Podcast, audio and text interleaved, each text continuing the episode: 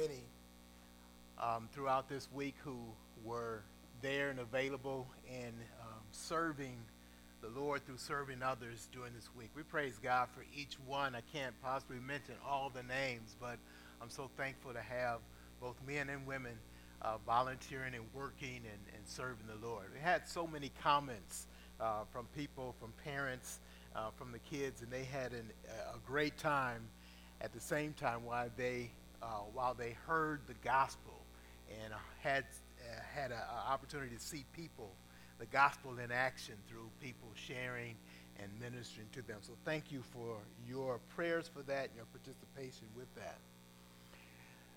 Our scripture reading now comes from Colossians. We'll start in chapter one, Colossians chapter one, verse twenty-four, and we'll go in through chapter two, verse fifteen. So if you don't have a Bible of your own, raise your hands. Our ushers will bring a Bible to you. Turn there to Colossians chapter one, verse twenty-four. Please stand with me in respect to the reading of God's holy word.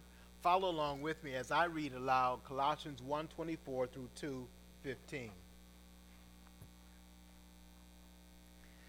Now I rejoice in my sufferings for your sake, and in my flesh I am filling up what is lacking in Christ's afflictions for the sake of his body, that is the church, of which I became a minister according to the stewardship from God that was given to me for you, to make the word of God fully known, the mystery hidden for ages and generations, but now revealed to his saints. To them, God chose to make known how great among the Gentiles are the riches of the glory of this mystery, which is Christ in you, the hope of glory. Him we proclaim, warning everyone and teaching everyone with all wisdom, that we may present everyone mature in Christ. For this I toil, struggling with all his energy that he powerfully works within me. For I want you to know how great a struggle I have for you and for those at Laodicea and for all who have not seen me face to face, that their hearts may be encouraged, being knit together in love, to reach all the riches of fullness, of full assurance of understanding and the knowledge of God's mystery, which is Christ, in whom are hidden all the treasures of wisdom and knowledge. I say this in order that no one may delude you by plausible arguments. For though I am absent in body, yet I am with you in spirit, rejoicing to see your good order and the firmness of your faith in Christ.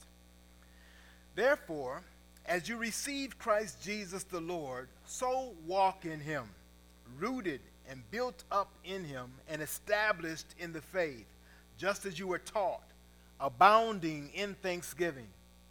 See to it that no one takes you captive by philosophy and empty deceit, according to human tradition, according to the elemental spirits of the world, and not according to Christ. For in him the, the whole fullness of deity dwells bodily. And you have been filled in him, who is the head of all rule and authority. In him also you were circumcised with the circumcision made without hands, by putting off the body of the flesh by the circumcision of Christ, having been buried with him in baptism, in which you were also raised with him through faith in the powerful working of God, who raised him from the dead. And you, who were dead in your trespasses and the uncircumcision of your flesh, God made alive together with him, having forgiven us all our trespasses, by canceling the record of debt, the record of, of debt that stood against us with its legal demands. This he set aside, nailing it to the cross. He disarmed the rulers and authorities and put them to open shame by triumphing over them in him. God, give us understanding in this portion of Scripture that we read and be preaching through this morning. If you would, please remain standing with me as we join a time of prayer. After prayer, our choir comes with special music and then the preaching of God's Word for today. Father, we thank you for this opportunity we have to, to worship and to serve you. We just pray, Lord, that you would cleanse our hearts so that we can worship you in spirit and in truth. We thank you for this week, and we thank you for the activities that we experience and opportunities to give out the gospel. We pray, Lord, that your word would be fruitful, that those girls who heard your word would um, come and be a part and a fellowship with us and come and trust in Christ and want to follow you and live for you. For the boys in boot camp as well, that they would remember your words that were shared. Remember the people who shared them, uh, shared with them your word, and may it register in their hearts, and may you draw them to, to the Lord Jesus Christ. Then draw them to this church where they can grow and mature in their faith. We thank you, Lord, this week for, for Heidi giving birth to um, Jordan Dexter and allowing th- them both to be healthy and well. And we pray, Lord, that you would just continue to bless his growth and uh, her recovery, and that you would um, allow him to be a part of that family that, that loves you and serves you. So we thank you for your blessings this week, and we pray, Lord, that you would uh, take your word now and um, help us to give attention to your truth, to take it in and to be encouraged by it, to be motivated by it, to live our lives to your glory, to reach maturity in our faith, uh, in our walk with you. In Jesus' name we pray. Amen. Please be seated.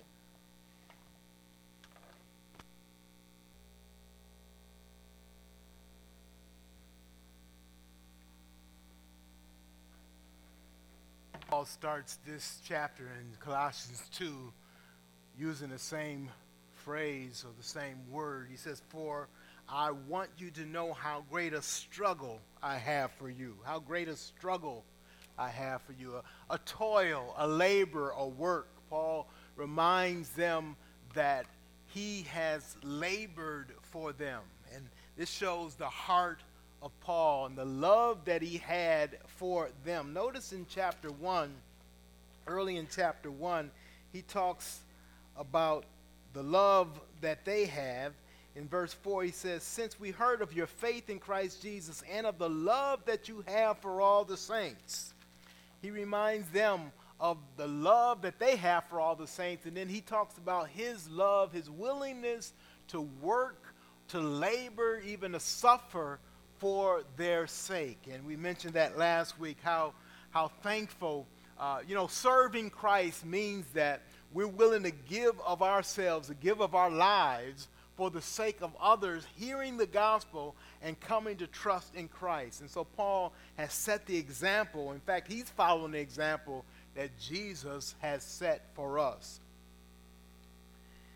And so, not only for them, but he says there, and for those at Laodicea. Laodicea was the closest city to uh, to them, and so Paul was was uh, ministering to them as well, or willing to minister to them, and, and he just had a love for all believers wherever they were, wherever they lived, and so he expresses that to them. In verse two, he says, this is what he wants, that their hearts may be encouraged. This is a key in this section, because we're going to see what it is that encourages our heart. We have a, a big issue today with um, with uh, mental well-being, people being discouraged. And we have people who look for different ways that they might deal with that, and they are all looking in wrong ways. But Paul says, I want you to be encouraged. And he lists the things that that cause for us to be encouraged. Notice one of the first things, being knit together in love. Being knit together in love. He's using that terminology that's saying that we are tied and sold and close and woven together in love. That's one of the things that encourages us and keeps us encouraged. So when you think about that, when you are discouraged, what is it that you need? You need to pull away from the people of God and stay away from them as far as you can and forget about God and remove yourself from God. No. What you need to do is recognize that it is the knitting together of God's people that brings encouragement to you and to the entire body. And so he's saying, be knit together in love. He wants them to be knit together because he knows that's going to bring them to encouragement. To reach all the riches of full assurance and understanding and the knowledge of God's mystery, which is Christ. What he's saying there is the other thing that encourages us is our development and our growth, our maturity as we grow in the Lord. You know something about a child is that they can get excited very quickly and they can become sad very quickly, sometimes over the smallest of things. And when an adult does that, we say, wow, you were very childish. You're very childish. Why do you get excited over such a little thing and then get sad so quickly and go from hot to cold and from hot to cold? That's a sign of immaturity. Paul is saying he wants you, he wants each of us to experience that growth and development. And it's, this is connected to this section. Look in, in chapter one, verse twenty-six. He talks about this mystery, this gospel, and he talks about uh, uh, um, what it provides. Or, or this gospel has been delivered to, to us, and because this gospel is de- being delivered, we are part of this ministry of taking the gospel to others. And in this ministry, um, Paul kind of focuses on on, on, thing, uh, on three things. He says the focus of this ministry is Christ. Verse twenty-eight, he says, him we proclaim. Him we proclaim. The focus is Christ. Notice it's Christ who we proclaim. In all of our doing, in all of our worshiping, in all of our living, in all of our singing, we recognize it's Christ. I'm a little bothered sometimes when, when I hear Christian songs and, and see a Christian worship time, and subtly the words and the song changes its focus from Christ to us. It, it's a subtle thing. We begin to sing about Christ, and then we start talking about our experiences. It's that, that, that that's okay, but watch how it subtly changes to our experiences to, till it becomes all of our experience and less and less about who Christ is. Yes, you have a testimony, and, and, and that's what you are to share, but remember that testimony, your life needs to be focused on Christ. When you talk about salvation today, people are thinking about what, what it is that is a, a, a, a, that, that, that the tangibles that they think they can get out of it. In other words, I want to trust God because he can heal me from sickness. I want to trust God because he can give me a job. I want to trust God because he can put some money in my pocket. And, and, and do you remember the people when, when Jesus lived and, and he, he did miracles and a crowd followed him? He talks to the crowd and says, you guys are just following me because I changed some, some water to wine, and you get to drink that. I took a few loaves of bread and a few fish, and I, I fed a whole crowd. You're following me for lunch. And he says, I'm not impressed with that. You know why he's disappointed? There's nothing wrong with wanting to get something out of it. It's that they look for so little. So little. Lunch? Really? So I'm looking for more. I'm looking for healing for my body. Really? Is that it?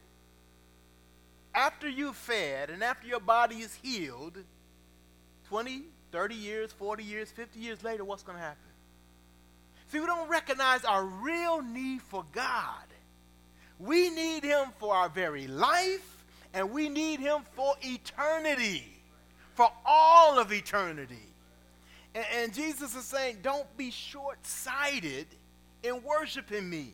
Don't worship me or like me or flock to me for those little petty things that you can get in life, recognize that I bring all of life. Come and worship. And so Paul says in this ministry, him we proclaim. We, we preach, we teach, we live, we focus on him. This church is about the Lord Jesus Christ. Your life needs to be about the Lord Jesus Christ. You know, sometimes I talk to people, I've been talking to people through our boys camp and, and our girls jump rope camp, and they're impressed with the church and the church ministries. And I hear things like this, man, we ought to go to Channel six. We ought to go to Fox News, and we ought to tell them what we're doing with this jump rope camp. We would get cameras here. We would get loads of people. And then and I say, you know, I'm not really interested in that. I'm not interested in having Channel six flock here so they can do a story and, and make us look good. What I'm interested in is impacting the lives of people. Impacting the lives of people. And so Paul says, it's him we proclaim. We're not proclaiming a program. We're not proclaiming education. We're not proclaiming getting people out of poverty. We're not pre- proclaiming wellness and wholeness and financial stability. Now, all of those things are fine and good, but guess what? They're not good enough. They don't take you far enough. None of those will get you to heaven. Not a single one of them. You can be as educated as you want to be, as healthy and as fit as you want to be, as, as rich and prosperous as you want to be. Money won't get you into heaven. Your good looks won't get you into heaven. What you think or what you know or your philosophy won't get you into heaven. Only Christ will.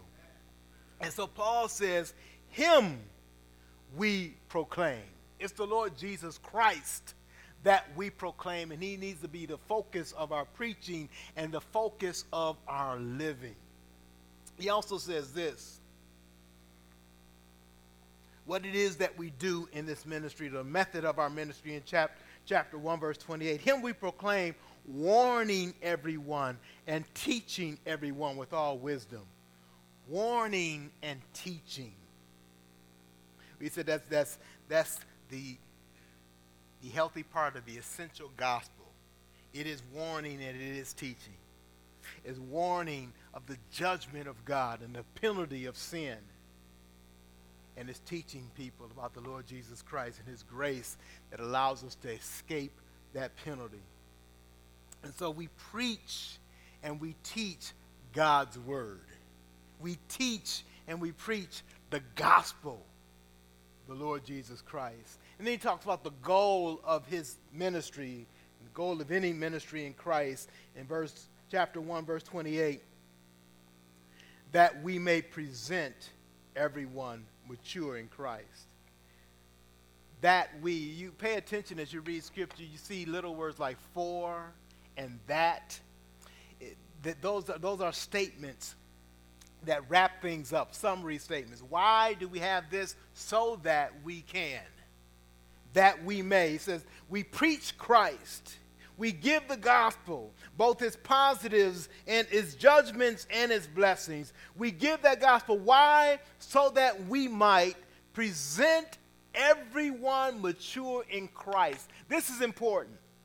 We don't give the gospel just so people can say they're trusting in Christ, but that they might grow and mature in Christ. Because there's a lot of people who heard the gospel and they say, yeah, when I was little, I went to Sunday school and I know about God and I trusted in him. In fact, a lot of, most people think that. A lot of people come to church and, and they think that they are trusting in Christ because they said a prayer. Because they say that they believe.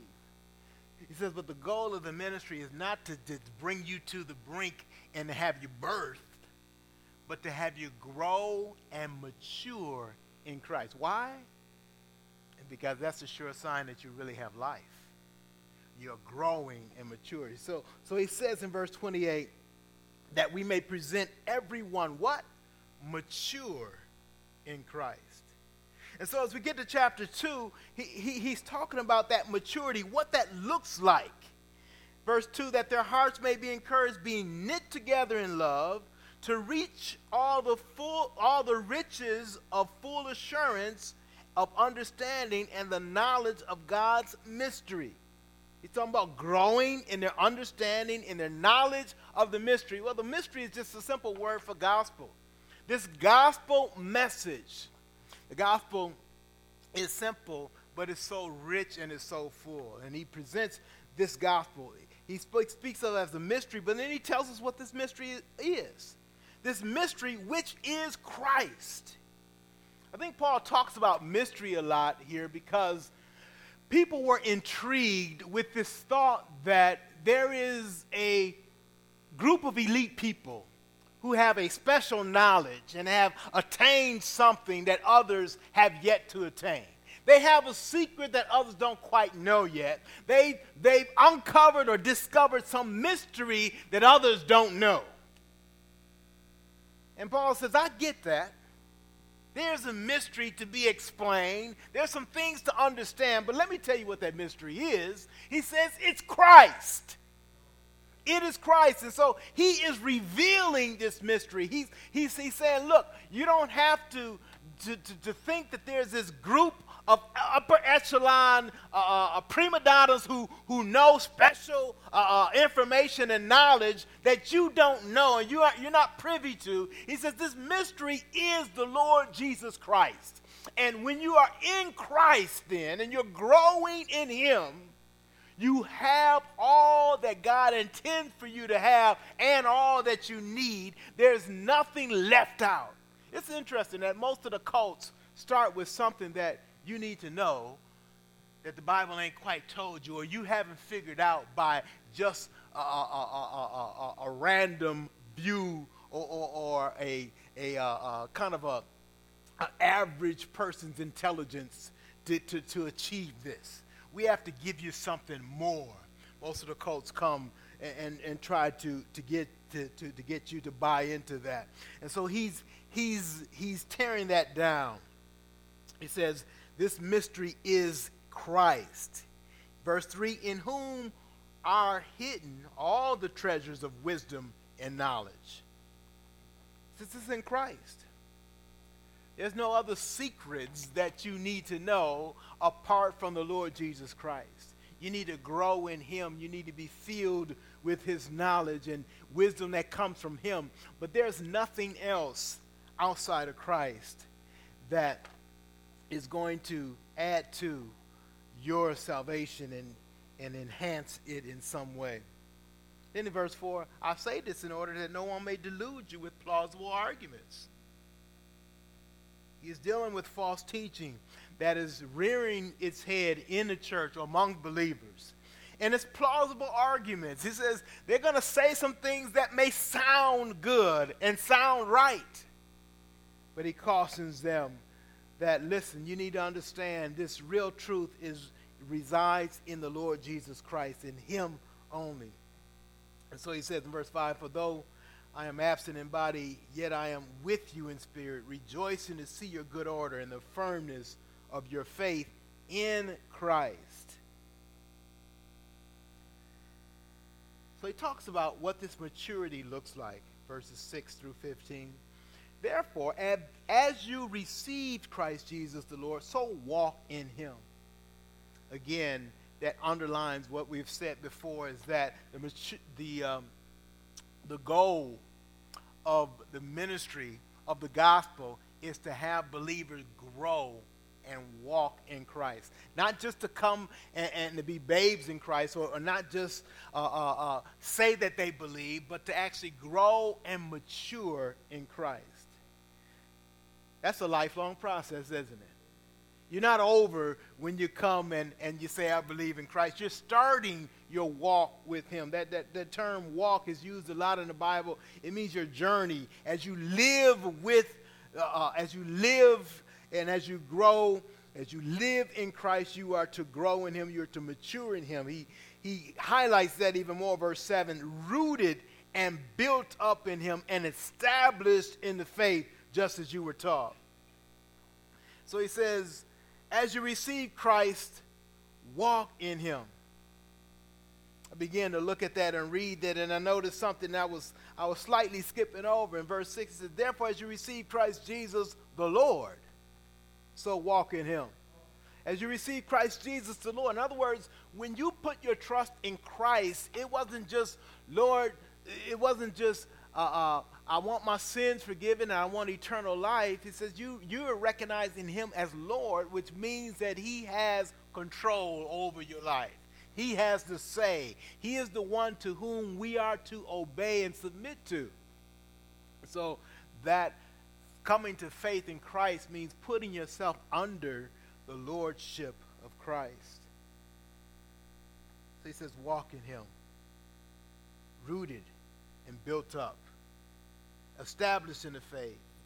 These are things, this, this describes what it means to walk in him. You're rooted and built up.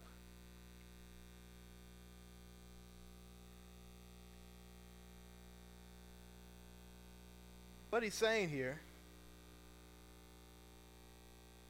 in verse four and in verse six. In verse four, he says, don't be deluded by plausible arguments. In verse six, he's saying, be rooted, or verse seven, be rooted. Don't be deluded, be rooted. Don't be confused by what others are saying about Jesus, about the Bible, about who God is, but be rooted in the Lord Jesus Christ. Rooted and grounded, established in the faith, learning from the Word of God so that you might not be taken by anybody else who wants to lead you in the wrong way. So he uses a couple terms, rooted and built up in him. He uses the term established in the faith. You get the idea, rooted as something that's growing and is strong and developed and not easily uh, toppled over. He says established, you get the idea of a building, a structure that is built up and is solid. Jesus talked about building your life on a rock, on a firm foundation, so when the storms come, you won't be washed over. And so this is the idea of what it means to, to what it looks like to grow in Christ. Going back to what we talked about before, he says these are the things that encourages one in in Christ. This is this is what brings encouragement, being fitted together or knitted together with other believers in love, growing and developing amongst other believers. Uses a few other things that describe this. Verse seven, he, he uses a phrase, he says, abounding in thanksgiving. That, that describes what it looks like to mature in Christ, abounding in thanksgiving. One of the things that we do as we worship today, we remember what Christ has done for us. We remember what God the Father has done through Christ. We we celebrate that. We rehearse that in our minds, and it causes us to be thankful. If you have a hard time worshiping God, if you have a hard time uh, uh, uh, um, um, turning your heart towards him, because you're not reflecting on his truth and his word and allowing that to, to register in your heart. Don't, don't, don't just look past it. Dwell on it. Meditate on it. Take it in and think about the ramifications of, of, of what God has done for you. Reflect on it. Think through your life and then be thankful. He says, abounding in thanksgiving in verse seven, abounding in thanksgiving. One of the ways we practice that in our daily life, and, and, and we need to do this without it just becoming rote or, or just becoming something empty, is we thank God for even our food. The reason why we do that is, is that we know we need to eat several times a day, right? And so each time we eat, we're reminded that our food is a blessing from God, and that we are to be thankful for it. Now, we tell our children to do this, and and and, and we need to remind ourselves. I caught myself yesterday. I had taken a bite, and I said, uh-oh, I didn't pray. Now, I don't do that because it's become a curse to me, like, oh, if I don't pray, this food is going to kill me. Now, it, it's not superstition. It's an opportunity to remind ourselves to be thankful, that I have much to be thankful. Now, sometimes we eat and our day is, is just not going well, and, and, and we, we wonder, we don't say it out, out loud all the time, but we wonder, what do I have to be thankful for today? But as we put that food in our mouth, we need to remind ourselves how good God is. And so it's an opportunity to abound in thanksgiving, reflect on God's goodness, and then to give him thanks. You know, thankfulness shows maturity. It is a measure of maturity. You give a child something and they just expect it. But as you get older, you realize what it takes to get that. You begin to appreciate that for me to eat at McDonald's means I had to work hard to earn some money and keep that money and collect it, and then to go and, and, and use it on this food. I don't care about no McDonald's. I, I don't even like McDonald's. Doesn't matter what you prefer and what you like. You recognize that it takes somebody doing something, much effort, to, to, to allow you to swipe your card at McDonald's and get something there. No matter what it is, it, it, you recognize. So as you mature, you begin to appreciate, or you, a sign of maturity is appreciating the effort and what it takes. You you, you recognize that, that, that life is not easy. you you recognize that that that life is, you can't take it for granted. And you begin to be thankful. You reflect. That's what maturity provides. So he says, abounding in thanksgiving. I like that phrase in verse seven. Just as you were taught. Paul had taught the gospel, and he expected them now to live according to that gospel. Remember what the purpose is, to bring believers to maturity, to allow them to mature. So he expects them now to act on what they were taught. He, he actually expected them to do what they were taught. Not to let it go in one ear and out the other. He expected them to actually show that they had learned what it is they had been taught. And so we ought to expect that from each other. In verse eight, another sign of maturity is shown there. See to it that no one takes you captive by philosophy and empty deceit. He goes on to explain what this is, but one of the signs is that you're not easily fooled. You're not easily fooled. We know we, we, we tell our children, don't talk to strangers. Because we know that a child is easily tricked into something. If somebody gives them candy or offers them something and, and they seem nice on the outside, the child in their mind thinks, well, he smiled at me. He's not a mean person. And we tell our child, look, you don't quite have the discernment. So until your discernment develops, you just don't talk to people that I haven't agreed with. I don't know, and I haven't given you the okay. Stay away from them. The sign of maturity there is that we begin to develop and understanding and discernment so that we're not taken in easily by those who would deceive us. You know, there's a lot of folks who would deceive us, a lot who, who would trick us and try to tell us one thing or another. But as we mature, we learn what the truth is. He says, see to it that no one takes you captive by philosophy or empty deceit, according to human tradition, according to the elemental spirits of the world, and not according to Christ. He wants us to examine all of these things and compare them to what the Lord Jesus Christ has taught us. What does God's word say of how I should be, how I should be living and how I should be thinking? And let me compare it to that. The, the word is, is even stronger. He uses the word, don't let them take you captive. What does it mean to be taken captive? Taken captive means someone came and and and took you they arrested you and took you against your permissions almost, uh, but you're now handcuffed and led off somewhere and and, and, and put in in, in, in, in prison or, or, or taken. It's, it's warfare mentality. Little kids play capture the flag. You play these games, but what happens is someone has who, who is against you has come and taken control over you, and you now must submit to them. They relieve you of your position, of your power, and you now must obey them. He says, don't let that happen to you. See to it that no one takes you captive. Don't let them bring in their speech, their philosophy, and their talk that's separate and different from the gospel that captivates you or captures you so that now you are doing what they say instead of what your Lord says. Don't go for it. Don't give in to it.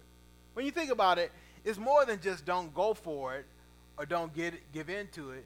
It's don't be captured by them. Now, that's a little more powerful statement. It's saying when they come out against you, bring out some ammunition so you can actively fight against what they have. He's saying arm yourself and be ready to act. Be ready for warfare. Ephesians is a is a, is a, a, a parallel passage or a, a letter that was written at the same time, having some of the same things, and we see the strong wording in Ephesians chapter six about warfare. We don't wrestle against flesh and blood, but we, we wrestle, we war against spiritual forces. And he's saying that same thing here. Don't allow Satan and his forces to, to overpower you. Look what he says. See to it that no one takes you captive by philosophy and empty deceit, according to human tradition, according to the elemental spirits of the world. We talked about what that meant when we looked at our, our, our introduction into Colossians. The elemental spirits of the world talks about Satan's forces. And what does he do? He, he brings in, his, through, through his philosophy, he attempts to capture and captivate people. We need to be careful about buying into their philosophy and being captivated by it. Sin would do that to us.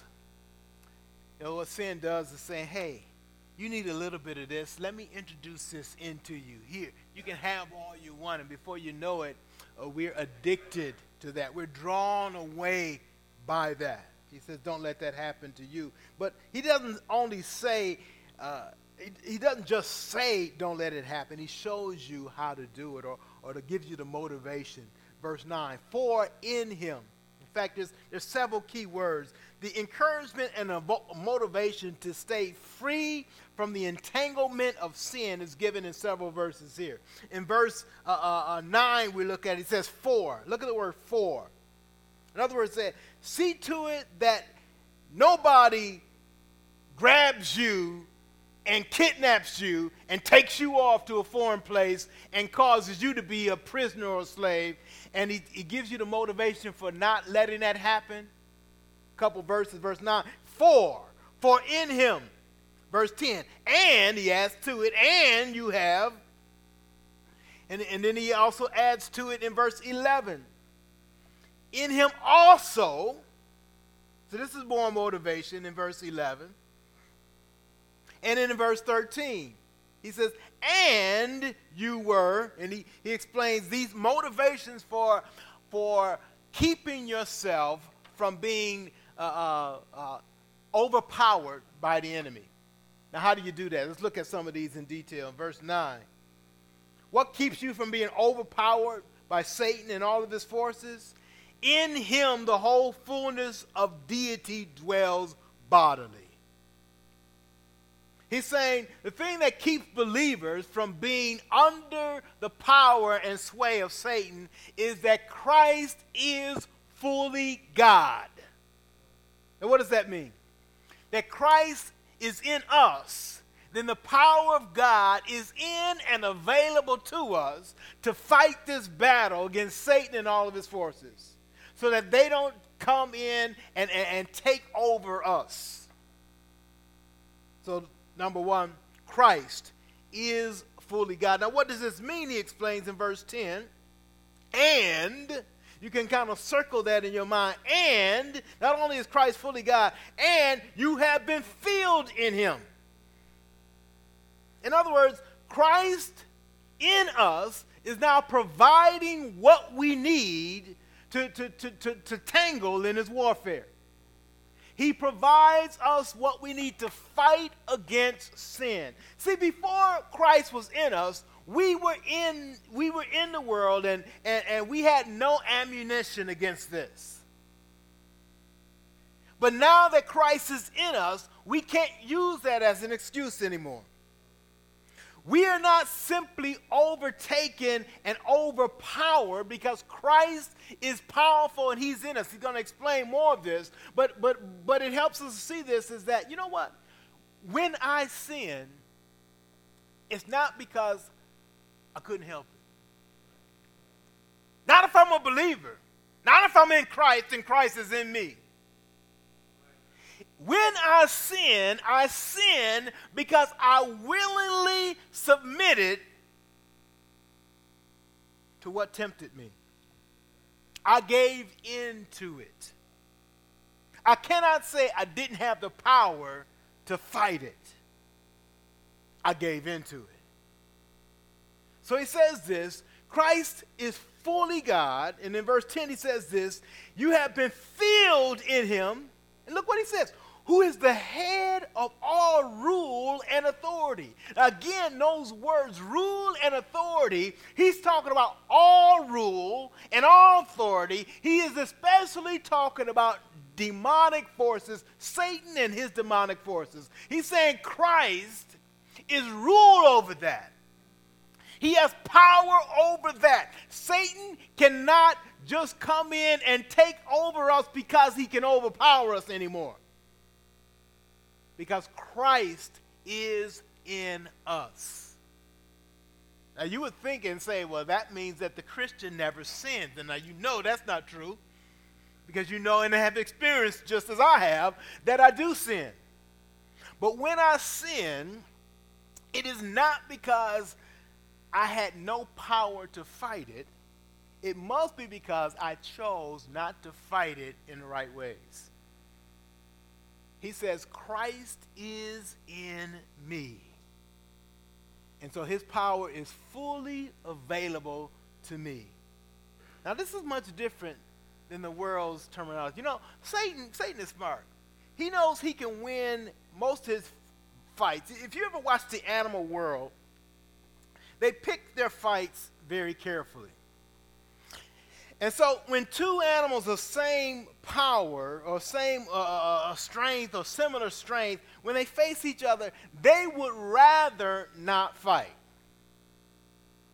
And so they, most of them have some rituals whereby they assess each other and they kind of walk around and walk around and they then they decide, is it worth it? And you usually notice one who has a stronger motivation that that that that will, will live on his motivation. In other words, he's saying, you know, like, if I do this, what do I risk? I risk my life. If I win this, what do I get? I get breakfast. The other one says, if I do this, what do I risk? I risk my life. If I lose this, what do I get? I get eaten. He has a bit stronger motivation. And so he will make a, a very reasoned decision. Either I'm going to run and I'm going to get away, or I'm going to fight to the end. And so animals would rather not have to fight if they don't have to. So one of the things that they use is intimidation. Intimidation. See, if I'm bigger than you, I keep telling you I'm bigger than you and I'm badder than you and you don't want to mess with me. That's what a rattlesnake does when he rattles. He's telling you, I mean business here. I ain't finna play with you. I'm rattling. What he's saying is, I don't really want to bite you, because if I bite you and I miss, you might grab my head and I'm gone. But if I have to, I'm going to bite you. And if I do bite you, you're going down. So he's rattling and warning you. Even though he's got all this power, he's warning you, dude, don't mess with me. Don't mess with me. Don't mess with me. Don't, don't, don't, don't, don't, don't you mess with me. And the animals will figure out, okay, man, nah, nah. I, I think there's something else that ain't quite poisonous that I can eat today. So I'll move on to something else. So that, that's kind of that method of intimidation. Now, Satan uses that same intimidation. He's like the lion, right? And so the, the lion will often roar. First of all, lions would, would rather take somebody else's food than, than kill something themselves. You notice that? They'll wait till the cheetah f- kills something, and then they'll just go over by the cheetah and roar. And what they're saying to the cheetah is, I'm bigger than you. Thanks for killing my lunch. Get out of here. And the cheetah scoots on because he's smart, and the lion takes his lunch and lives. It's that intimidation that they use, that force. Satan uses that often with us. He says, look, I would rather get you by intimidation. I'm going to tell you how big and how bad I am, so you will think that you have no chance against me. And so I'm going to keep reminding you of who I am and how great I am. You know, you ever see fighters do that? Whether it's wrestlers or fighters, they they they face off. And they're trying to intimidate each other by saying, you really don't want to get in the ring with me. And if you do get in the ring with me, I want you to know I got the upper hand. And so if they can convince you of that, they have the upper hand. That's what Satan is doing to us. He's trying to convince us that we have no chance. And so what do we do? We do like we did when we were kids, you know. Bullies used to, I went to school, I went to bad schools where bullies would be by the floor. And they, they would say, hey, what time is it? Before you learned, you go, oh, man, it's twelve. That's a nice watch you got, dude. Let me see it. Oh, man, I like that. It, would, would that fit? Does that have adjustable waistband? See, see, they don't want to have to beat you up. They'd rather just take it by by by by, by deceit. And then they're going they're going to just intimidate you. Give me that watch. Give me that watch. I found that if I'm willing to fight, they were less willing to mess with me. But they said, give me that watch, and they take it. Now, I, I learned some lessons along the way. But the intimidation is a big part of their game. Because what they want you to basically do is say, dude, don't hurt me. Here, take it. And they take it. They put it on their wrist, and they bragging to their friends, man, I got this.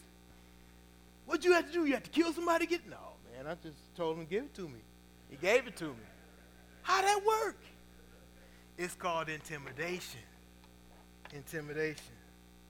As I got older and bolder and found out the power that I had to fight back, I didn't let that happen anymore. First, I got smart. And I put my watch underneath my shirt, so they wouldn't see it. What time is it? Don't you got a watch? Oh, man, get out of here now. Go. See? So I learned how to play that game and not be intimidated by them, to, to outsmart them. But Satan is doing that to us. He's saying, I'm stronger than you. I'm more powerful than you, and you cannot resist me. Well, you know what you need to say? You're right. But you don't know who I got with me. In fact, you do know who I got with me, so you better get out of here. And, and then after that, he leaves you alone. But we got to fight back. He likes intimidation where he doesn't have to fight at all. And you just give in. So he says this. Don't let nobody bully you. Reason number one, in him the whole fullness of God dwells bodily. Reason number two, you have been filled in him, who is the head of all rule and authority. Look, the one who's trying to bully you, Christ is over him. And he can't, he knows he can't beat Christ. So we need to practice, how do we live that out in our everyday lives? Verse eleven, he says, in him also you were circumcised with the circumcision made without hands, by putting off the body of flesh by the circumcision of Christ, having been buried with him in baptism, in which we were also raised with him through faith in the powerful working of God, who raised him from the dead. Now, what is he saying in all that?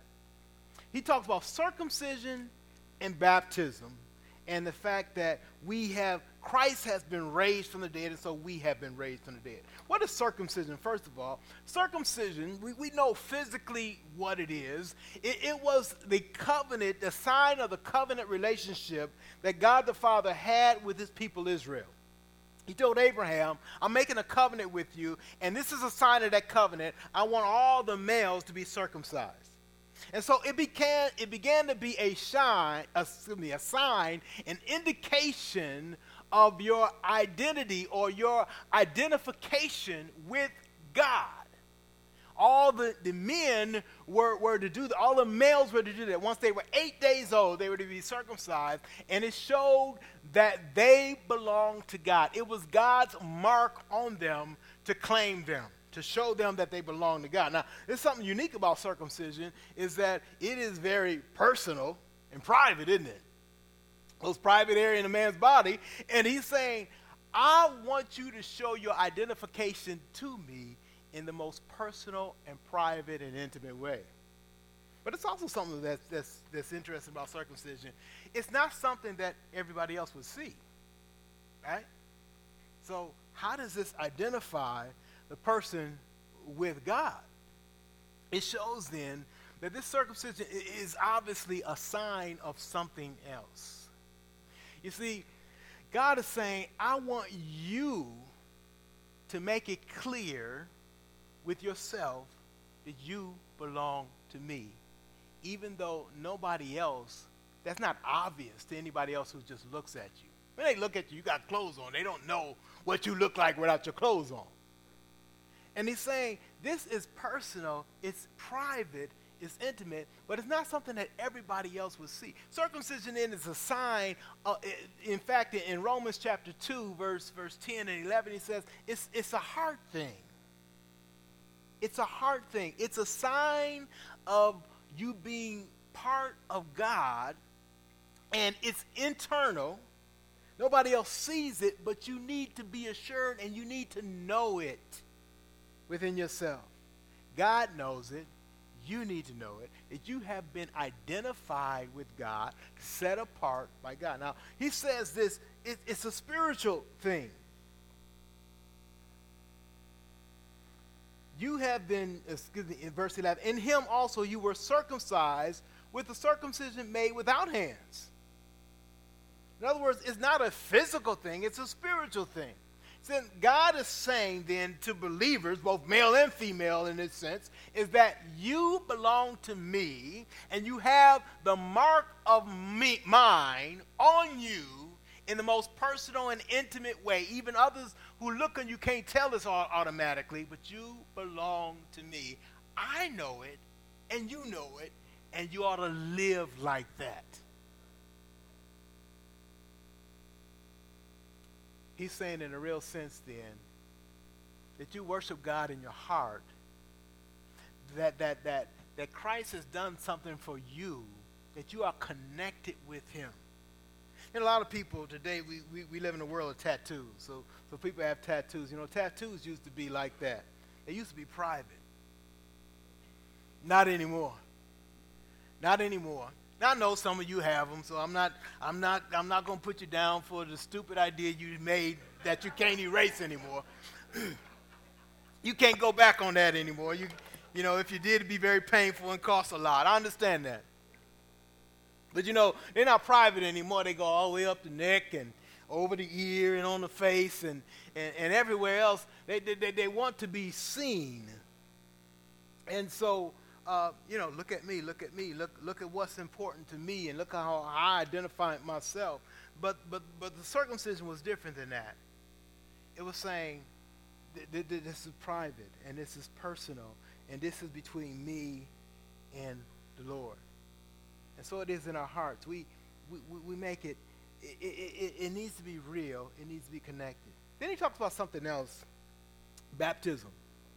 Baptism is, is a picture of what Christ has done. Now notice when he talks about baptism, it's the same thing. It's a spiritual thing. It's more than just a physical going down in water. Verse twelve says, having been buried with him in baptism. Now none of us lived when Christ walked on the earth, and so when I was baptized, it wasn't with Christ there in a physical way, but he's saying spiritually, we have, again, identified with the Lord Jesus Christ. We've identified with his death, and we have identified ourselves with his resurrection, with him being raised from the dead. Verse twelve, having been buried with him in baptism, in which you also, you were also raised with him. In other words, as Christ experienced death for us, I've identified with that, and he was raised from the dead, and I've identified with that as well. Now, how does that help me then fighting against sin? Because he's saying all of this is so that you won't be taken captive by anything. He's saying that you need to recognize what was done on your behalf. You need to recognize who you belong to, recognize the power that God has given you, and, and recognize that this power is the same as, as, as Christ possessed when he conquered death and was raised from the dead. That now that he's raised from the dead, no longer does death have power over him. He conquered death. And that's a huge thing. So we can go to Satan and say, look, Christ has conquered death for me. There's nothing that you can do to me. I don't need to listen to you. I don't need to follow you. I am not forced or obliged to do that. I am free from you, and I will continue to walk in you. Now, Satan still plays with us because we give him power. And we need to stop giving him that power. We need to come into the saints and, and, and, and, and, and exhibit that, that, that, that uh, connecting ourselves with the saints of God and with his people, and stop handing over him our watches. Stop handing over to him our wallets whenever he just intimidates us and asks us. We need to start talking back. We need to start asking some questions. Wait a minute, wait a minute. Can you beat the one who's with me? Can you, can you overpower him? You tried that once, remember, at the cross? You tried to eliminate him once and for all, but you couldn't do it. In fact, the same thing you tried backfired and became the one, the thing that kills you, the thing that destroys you. I am with Jesus. Jesus is with me. You have no role then and, and, and no sway anymore in my life. And so he's saying we need to practice that in our walk. So this is a real thing. He goes on to explain, as you, verse thirteen, as you were dead in your trespasses and the uncircumcision of your flesh, God made alive together with him, having forgiven us all our trespasses. You know, Satan tries to tries to blackmail you. We need to say to Satan, my sins are forgiven. What about yours? My slate is clean. What about yours? My destiny is sealed. What about yours? Satan can't answer those things as we do. We belong out. We are protected by God. We need to walk in him. That's an interesting thing when you talk about walking in him. You need to walk under his protection. Stop venturing out in our own ways and doing our own things and and, and, and wondering if, if we, we're protected, and you know, feeling uh, uh, uh, intimidated and scared because we're not where we need to be. We need to walk with him. It may sound simple. You may be thinking, how does this work? But you know what? This is a daily thing. This is a continual thing. Something that, that, that Christ has the power over Satan, and that's a real and that's an absolute thing. But our walk and experiencing that and fighting Satan is something that we need to we need to, to, to, to, to practice on a regular basis. We need to get good at it. We need to walk in Christ. Father, we thank you for your word and your truth and the encouragement that comes from it. We pray, Lord, that you'll continue to guide us. Teach us how we can have the victory that you expect us to have. We can live a life that's pleasing to you. We can be a help to each other in that way, encouragement to each other, so that we're not intimidated by Satan and not moved into doing something